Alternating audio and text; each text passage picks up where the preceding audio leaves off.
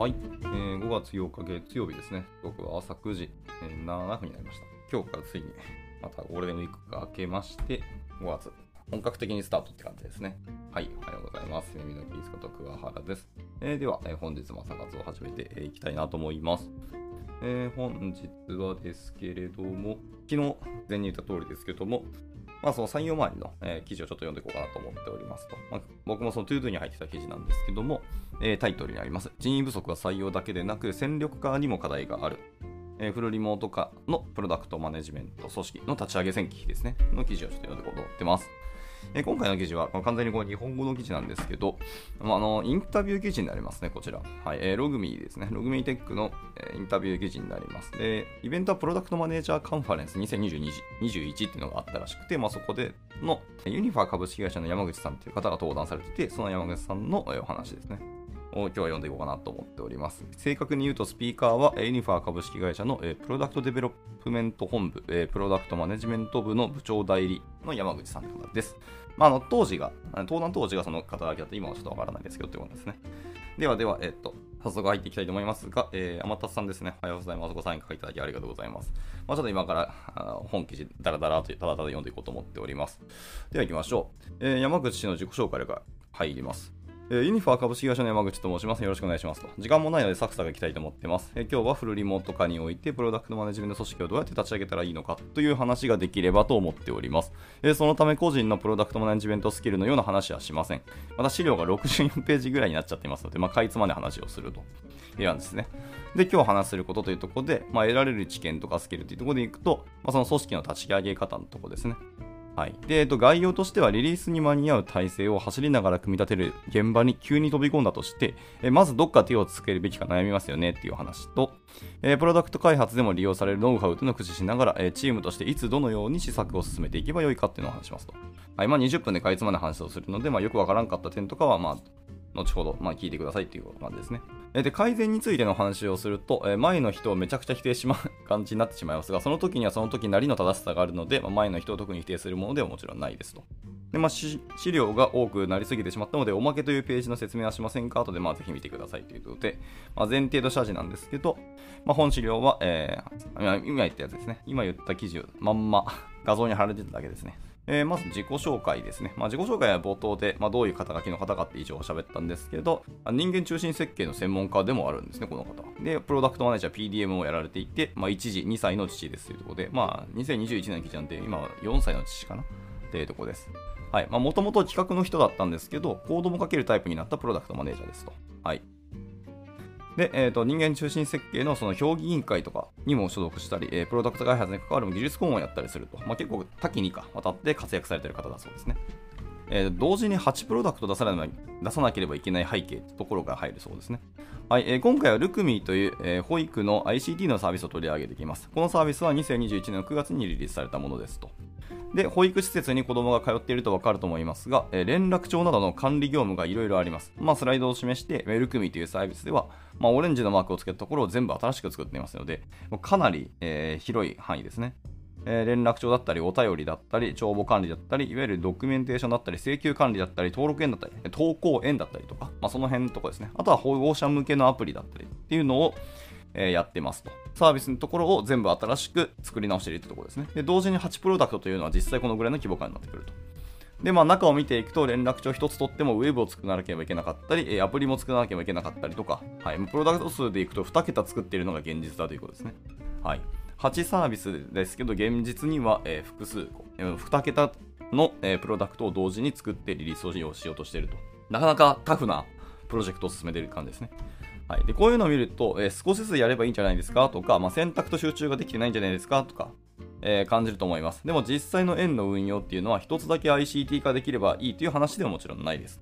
えー連絡帳が A 社、登園者が B 社というバラバラになっちゃうと、結局はアカウントが多すぎて、えーまあ、辛くなってきたりとか、えー保護者にも説明できなくなってしまうので、まあ、できる限り一つにまとまっていることが実は大事です。これが同時に8プロダクトを出さなければいけない背景にもなっていますと。まあ、現実とか社会を考えてそれはそうですよね。あとサービスのことを考えると。それは確かにそうなんで。で、えっと、園とか施設の業務とサービスの話ですけど、えー子供を見つつ数多くの事務処理に追われている状況で、えー連絡帳あっていう話ですねで。全部紙の方が実は楽だったりっていうところですね。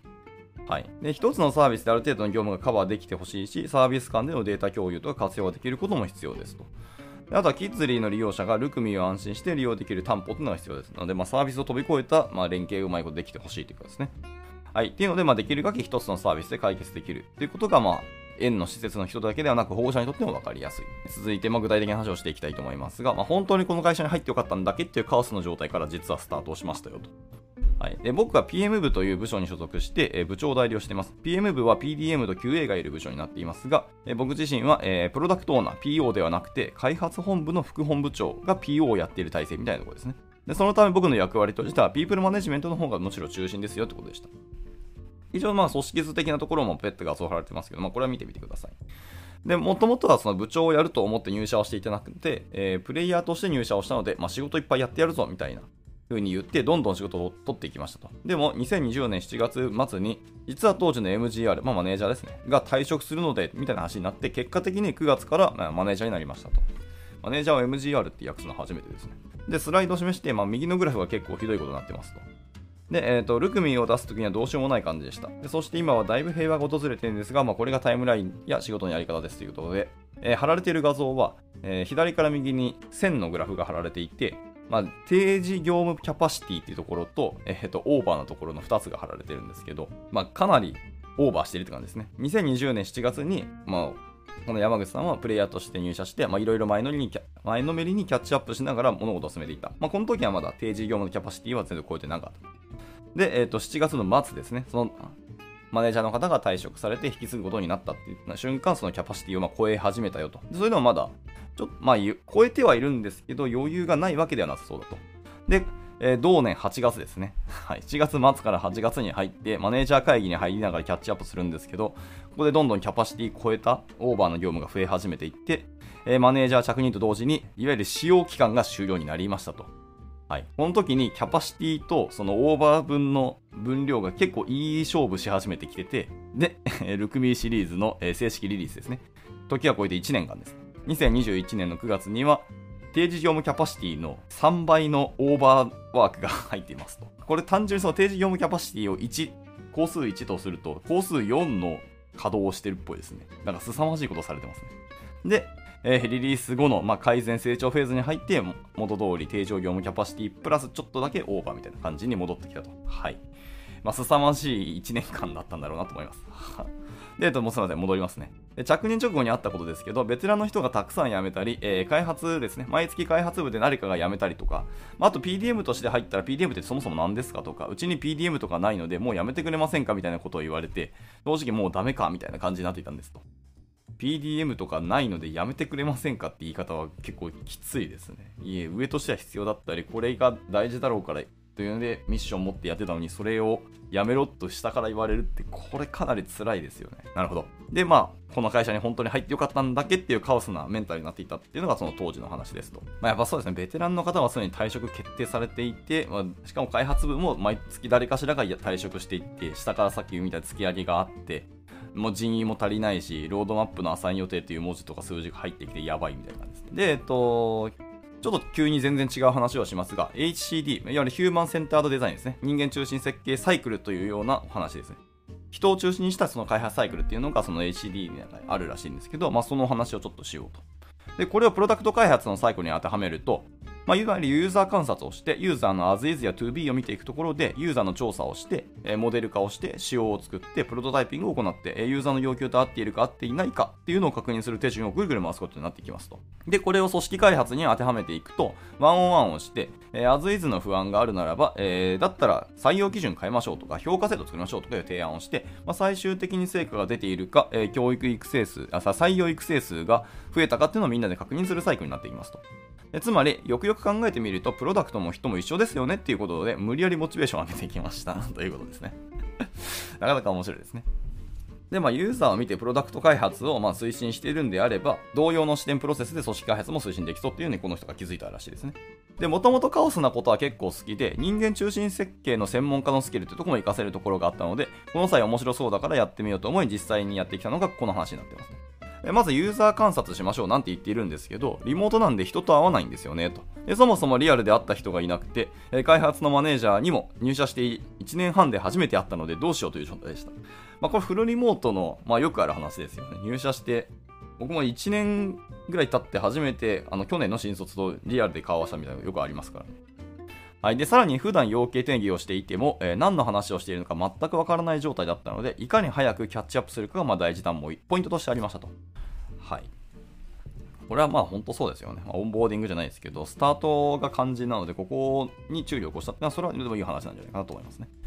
で、次いで組織のことを知るために行ったことっていうお話です。というわけで、まあ、組織の知りたい編という話をしていくんですけど、まず丸1。まずやったことは、 Slack にある、え、100個のチャンネルに入りましたと。えっ、ー、と、100を多いと思うか少ないと思うかは、あの、多分組織によりますけど、はい、まあ、えっと感じると思いますけど、皆さんは Twitter は何千人もフォローしてるじゃないですか。なので大丈夫ですし、100人のチャンネル、100のチャンネルを見ていくと、えみんながやっていることがなんとなくわかるんですよね。はい。まあ、問題はその100のチャンネルに入るだけじゃなくて、この人多分ちゃんと見られてるんでしょうね。で、それを観察するっていうのは結構なエネルギーだと思うんで、これすごいことですね。でまあね、リモート化された影響で、まあ、大体が Slack で話がされているので、まあ、ワンオンワンをしても、あの話大変そうだねと話をすると、なんで知ってんですかみたいな引き出しが増えてきましたと。でまあ、とりあえずまあ余計なチャンネルから抜けるべきみたいな話もありつつですけど、リモートで新人マネジメントなのに情報を絞っている場合ではないというところで、とにかく片っ端から入ってたって感じですかね。Twitter だと思えば、まあ、100チャンネルぐらい大したことないっていうのはもう個人の感想です。まあ、それもまあそうだよね。ねうちも社内 Slack が完全に社内 Twitter と化してる感じはありますので、同じ感じがですね。で、何が社内で動いてるかっていうのが、でもその代わり全部流れてくるんで把握できると。で、発言の多さからキーマンが誰かっていうのも分かってくると。で、出てくる単語の多さとか使われ方からその意味も分かってくるんですね。で、何かトラブルが起こっていてもすぐ把握もできますと。わけで、ワンワンであの話ですよねって言える引き出しが増えるっていうのが、まあ、このリーダーとしてはいい話だったということですね。であとはユニファ株式会社では、えー、 Confluence という、まあ、社内ウィキを使っているので、まあ、全ての更新がフィードで見られます。で Slack はフローなのでちょっと追い切れませんけど、 Confluence であればストックになっているので、これを見ることで過去の経緯がわかりますと。あ、いいですね。ツールの使い分けがしっかりしているという。で、過去のリスペクトができていない発言をしないために、えー、何をしたらいいのかっていうのがここからわかるので、まあ、社内の Google のようなで素敵だなみたいなことでよく使ってましたと。えー、社内ウィキのフィードを結構斜め読んでみると。で、フィードから、えー、新しいスペースを知るきっかけになったりとか、スペースの過去ログへの興味が増したりとかですね。やっていることはとにかく Wikipedia をひたすら読むことによる、まあ、時間泥棒って感じは正直ありますと。で新人にとって過去の経緯の理解はすごく大事なので、その過去をリスペクトできない発言は相手に聞いてもらえないというと背景もあるので、このフィードっていうのは逆に言うとすごく助かったという話ですね。まあでもそれは本当そうだよね。結局会社っていうのは歴史があるので、その歴史とか背景を知った上での発言ができないとっていうのは正直あると思うんですよね。じゃないと、この人新人だよねとか、まだこの人うちの会社理解できないよねっていうふうに、まあ既存社員は思っちゃうので、それは本当そうだなと思で、あとはなんだかんだ人ですと。えー、入社するときに会った人とか、明確な肩書きはないけれど、この人はきっとキーマなんだろうなみたいな人を捕まえたりとか。はい、10人ぐらいでリモート会議をしても、まあ、自己開示してくれることはないので、一人一人話すことを多くしたり。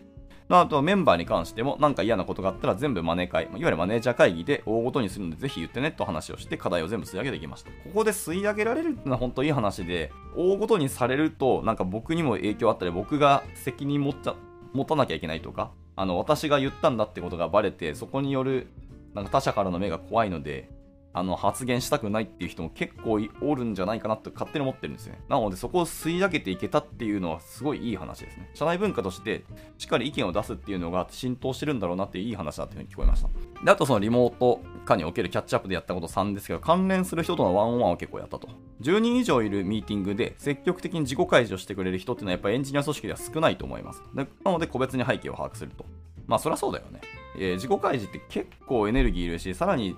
リモート下において余計に出す出さない人なんか多いと思うんでね。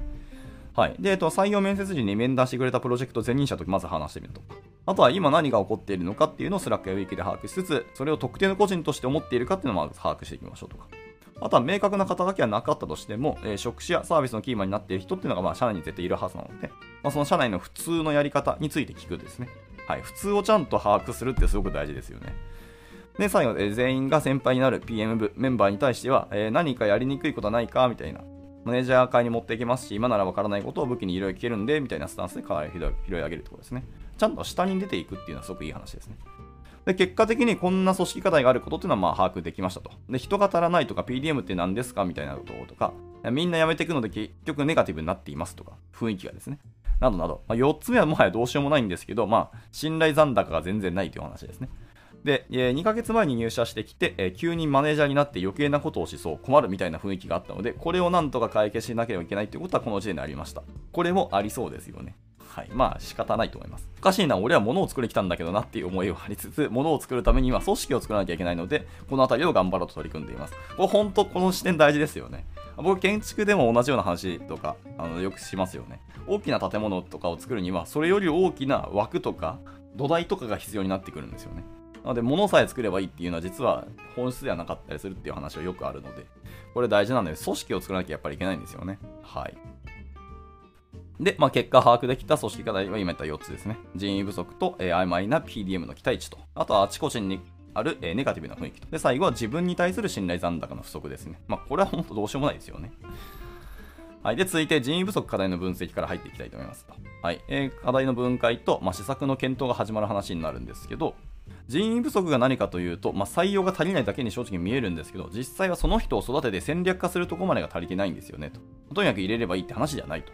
で、分解すると募集団が足りないという話もあるし、育成期間がかなり長いとか、オンボーディングでよく言われるやつですと。で戦略家っていうのは、えー、アサインが下手だから力が発揮できないという話もあるので、これを全部何とかしようと思いました。まあそうだよね。まあ、適材適所で本当能力がピタッとはまったら、その本人は勝手に戦力になってくれますからね。もちろんその、じゃあ丸投げしとか放置すればいいってわけではもちろんないですよね。で、これもうちょっとあのステップの話を分解しますけど、採用人数っていうのは、イコール募集団かける、え書類突破率かける、え面接突破率かける内定承諾率と。はい、まあ、ほんとそうですよね。なので、まず募集団増やしましょうとか。で、育成に関しても、育成人数は、え採用人数かける育成期間を、え育成必要期間で割ってあげますということですね。はいはいはい。で最後、戦力ってころですけど、戦力はイコール育成人数かける、え有効アサイン率だという話ですね。あー、なるほど。でした採用ですが、えー、先ほども話した通り、社内で言われているその PDM の役割が全員違うっていうことがあるので、まあ、社で社長に聞いてみると、PDM はミニ CEO だっていう話をしていますが、まあ、開発チームに聞くと、えー、開発ディレクターでいればいいのでという話をされて、えー、トップと、え現場での思いとか、え期待値、視点が違うよと。あとは、実は僕が入ったタイミングぐらいで、トップダウンで社内のディレクターが PDM になるようにと言われたんですけど、正直何ですかそれって混乱起きたので、PDM とかいらんみたいな雰囲気が、ま、現場では出ていたと。とにかく開発ディレクターの方が欲しいということですね。で、また、ミニ CEO 的な人を取ったら再、えー、活躍できるのかっていうと、実際その人の仕事はなかったようなこともあったのですよ、正直辛かった。で、求職者についても、今の開発者が何をやってるかわからんので、えー、ミニ CEO 的な役割を、えー、やりたくて入社しても、それが自分のキャリアにとって正解なのかわからないってこともありました難しいですね。トップの意思とか気持ちとかっていうのをちゃんと、まあ、説明責任もやっぱ必要なんだよなってつくづく思いますね。はい。えー、で、立場役割の違う人の語る PDM が全部違う人ってことですね。はいまあ、ミニ CEO 的な人をマネ求めるマネジメントと開発ディレクションする人を増員してほしいという開発チームのギャップっていうのがやっぱずっと大きくて、えー、で採用広告にもそのぴったりな人が採用できても現場では活躍できないスキルセットっていうのがあると。っていうので、それは本当にぴったりな人だったのかどうかっていうのはまた、えー、疑問ではありますよね。で、さらにこのユニファー社の開発者が何をやっているのかっていうのが意外と認知不足だということですね。はい。で、まあ、どんなキャリアを歩めるのかっていうイメージもなかなかしづらいし、中の人の仕事がやっぱ見えないので、えー、と志望先としてもなかなかこの会社が早期されないっていう課題があったと。これ大きい話ですね。で、このミニ CEO が今のユニファー株式会社には少し合わないということは現実にありましたと。例えば保育施設の話だと、行政にアプローチしたり、教育関係者と、この先の保育についての話をしたり、でも物流も考えなきゃいけない。で、プロダクトの分かる人が1人だけいてもしょうがないところがあるので、みんなで手分けしてやるべきだっていうような結論になりましたと。で、かつ社内的にも、え、8つのプロダクトを出さなきゃいけないので、まずそこをなんとかしてほしい。で、PDM としての期待値もものすごくあったので、まずはそこをやった方がいいという話になりましたと。はい。まあ世間ではミニ CEO だって言ってますけど、点々点みたいな話ですね。少なくとも現状の違反にはやっぱ合わなかったってことですね。えー、で、少し細かいんですけど、社内で話した内容が書いてあるので、この辺りをちょっとおまけとして残していきます。えー、ぜひ参考にしてみてくださいと。はい。で、おまけの話ですけど、まあ、仮説検証が十分になされていない課題とかソリューションに対して、えー、迅速に動くものに対する利用者の反応を見て改善を回す、まあ、いわゆる小規模なプロダクトのところにフォーカスをしたと。で、企画とエンジニアとデザイナー3人いれば、まあ、最小整理するチームが作られると。まあ、そうだよね。で、えー、トラクションを取れるプロダクトを最速で出すところに貢献できる最小単位。課題に対し芯をついたソリューションをいち早く提供することが、まあ、事業成功の軸であり、企画書ベースで受注した後、いかに短期間で動くものを出せるか、えー、近いものがあまりなく、えー、事業を考える人が最もそれに対する解像度が正直高い状況です。えー、で、規模もそこまで大きくないんで、まあ、人が最小限の方がコミュニケーションコストも下がり、結果有効時間が増えるっていう、なんか王道に帰っていった感じがすごいしますけど、でもその、ちゃんと一つのプロダクトを小規模な、もう会社に近いですね、ここまで。で、動けるように、えー、最小単位で動かせたってことですね。これはまたいい話でしたね。はい。で、あとおまけですけど、PDM がミニ CEO 的な役割を兼ねない方がいいプロダクトというのもあると。えー、ソリューションの方向性がおおよそ見えており、営業アライアンスが肝になるプロダクトとか、あるいは規模が大きく推進するには物理工数がかかるプロダクトとかですね。はい、その業界の人とつながり、大手パートナーと組めることが重要な状況だったっていう話ですね。はいまあ、不動産系や医療系プロダクトなどはこれにやっぱ近いと。で大体の場合、プロダクトそのものより導入サポートや実証実験にかかるパートナー探しなどの方に時間が取られる。これも本当よくある話ですね。で、すでに方向性の見えているプロダクトの使用書を書いたり、開発チームとのコミュニケーションに時間を割くより、上記を優先した方が事業貢献はしやすいという話ですね。で、事業視点があり、プロダクトを全部任せられる人として PDM を置くのが、まあまあ、落としどころでしょうと。で、事業責任者と、守備範囲は被ってしまいますが、PDM はユーザー視点で、プロダクト中心の領域を、担保していきますと。で事業を見る側としては、アライアンス先の意見や直近の受注を優先したくなるものなので、まあ、あえて頭を分けて、最適を、議論できるようにしましょうと。はい、とはいええー、ずっと PDM 的な仕事だけでいいのかっていうと、そんなことはもちろんない。えー、既存のディレクター陣と話をしていても、えー、社内外注だけじゃないので、えサービスを大きくしたいんだよねっていう話もあります。でそういう話を聞いていくと、要は事業をグロースさせていくっていう PDM もやっぱりいます。でそれをプロダクト軸で考えてもいいし、いわゆるミニ CEO でなくてもいいと。でそう考えると、え確かに権限が足りない、え顧客情報の接点が足りないみたいなのがありましたと。でそこを頑張ることで既存のディレクターが PDM として活躍できる道が描けるんじゃないのっていうふうにこの時に思いましたよと。はい。で、まあ、リリースまでとリリース後で求められる役割の違いやっぱあるってこと。まあ、それは本当ありますよね。で、またリリースからがむしろビジネスとしては本格的スタートですからね。まあ、サービスをグローしていく上で、えー、納期を守れば OK っていう意味ではもちろんなくなる。えー、そこまでは多分守りのあれ話で、リリース後のグロースは完全に攻めの話ですよね。はい。で、実際既存のディレクター、PDM メンバーも事業を伸ばしていきたいってことはやっぱ変わりはないと。ただ急に事業リーダー型を求められてしまうと、それはキャンでもウィルでもなくなるんで、本人の強みが活かせないと。で、開発を軸に事業グロースに、貢献できることは当然あり、そのためにはいくつかの、権限以上だったりとか、顧客情報への接点拡大などが必要になります。そのための階段をどう登っていくかという建設的な議論が、内部で進んでいるっていうのが今最中ですと。で、既存メンバーにのっとって PDM 的なや、えー、キャリアを選ぶことが結果的に自分のやりたい方向性に進めるよっていう道も作っていく必要があります。で、えっと、結果的に整理したのはこの辺りですと。まあ、左はマネジメントで、えー、事業リーダーが欲しいですね。PL がかける、えー、PDM が欲しいと言ってるけど、現場では開発開発ディレクションができる人が欲しいですと言って、まあ、実は全然違うって話ですね。え、で、マネジメント認識では前職が企画や営業、コンサルの人を取ろうとしているけど、現場はエンジニアとディレクターを欲しがっていたので、その基準違いますよってやっぱりちゃんと認識合わせをしなきゃいけないってことですね。はい。マネジメント認識と現場の認識の合わせってことですけど、まあ今、あの、4つの軸、表が貼られていて、え、横軸には期待業務と相性の良い事業と、え、ベース職種ってところですね。で、縦軸にマネジメント認識と、え、現場の実際の認識っていうところの縦と横の軸でいろいろ貼られてます。ま、ちょっとこれ口頭すると長いので皆さんで後で見てみてください。で、結局それをですね、ギャップが大きくありすぎて誰が言うのって話ですね、ここ。問題提起を誰がするかっていうと、部長代理ということで結局山口さんが言いに来ましたと。え、11月なので、入社して4ヶ月ぐらいで社長や人事の偉い人に、え、給与に対するレジュメのスペックが強すぎて無理ですみたいな話とか、え、そもそも考え直しませんかみたいな気持ちの資料を出したりしていましたと。今考えるとよくそういうのを受け入れてくれたなと思うんですけど、まあ、嫌われようがなんだろうが、これを変えない限りは物が作れない。なんとかするぞという気持ちでやってきましたと。いや、強いですね。もう本当に嫌われ上と指摘と対案のアクションの開始をスタートしたところですね。で僕も弱い人間なので、嫌われるのは嫌だなと思っていて、会社のエンジニアブログには、マネージャーって嫌われることが仕事なんでっていう記事を書いて、逆に社内から 反感を買うこともありましたと。まあでもそれぐらい排水の陣でやらなければいけないと当時は思っていましたと。いやー、ほんとすごいですね。で人員不足課題の対策と得られた結果ですと。はい、というわけで、まあ、細かい話なんですけど、結果的に求人広告の内容をちょっと直しましたと。もともとは PL が書ける人などって書いていて、まあ、求人を全部求めていたんですけど、やめましたという、そういう書き方は。で、おまけとしてそれもつけたんですけど、まあ、どういう風な書き方、変更にしたのかっていうのもちょっと後で見てみてくださいと。まあ、結果何が得られか得られたかっていうと採用基準がぶれなくなりましたとで。そもそも欲しい PDM が全員違うところがなくなったので、まあ、のぶれなくなりましたと。それができるようになったので、一輪面接のコンバージョンも上がったし、書類と全然違う人が来ることもだいぶなくなりました。で下手すると他社で活躍した PDM を取りましょうという感じになっていましたけど、まあ、今のユニファー株式会社と役割がやっぱ違うのでっていうような人をちゃんと選考自体できるようにもなりました。で仮にその人が入社してきても何かが違うのでタイプマッチしないということは起こりづらくなったかなと思いますと。しっかり、あの、古い、古いじゃないですね。カルチャーフィットする人が取れるようになってきたところですね。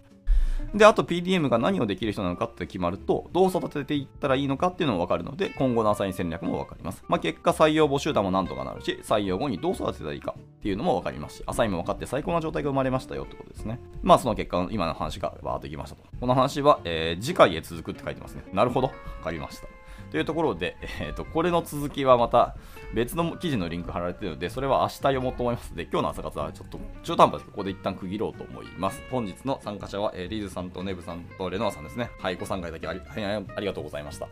朝からまた、ちょ最近カミカミでですね、ちょっと聞き苦して大変申し訳なかったんですけど、まあ明日もこんな感じでのんびりやっていこうと思います。はい、じゃあ、えっ、ー、と、月曜日ですね、またゴールデンウィーク明けというところで、えー、憂鬱な人もいれば、よし、やるぞっていう、こう、気持ち切り替えられた、まあ、いろんな方いらっしゃると思いますけど、はい、まあお互い一緒にまた今週からですね、5月本格スタート頑張っていけたらなと思います。さあ、それ、えっ、ー、と、終了したいと思います。お疲れ様でした。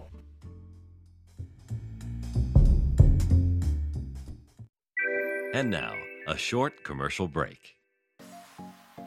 現在、エンジニアの採用にお困りではありませんか？候補者とのマッチ率を高めたい、辞退率を下げたいという課題がある場合、ポッドキャストの活用がおすすめです。音声だからこそ伝えられる深い情報で、候補者の興味関心を高めることができます。株式会社ピトパでは、企業の採用広報に役立つ、ポッドキャスト作りをサポートしています。気になる方は、カタカナでピトパと検索し、X またはホームページのお問い合わせよりぜひご連絡ください。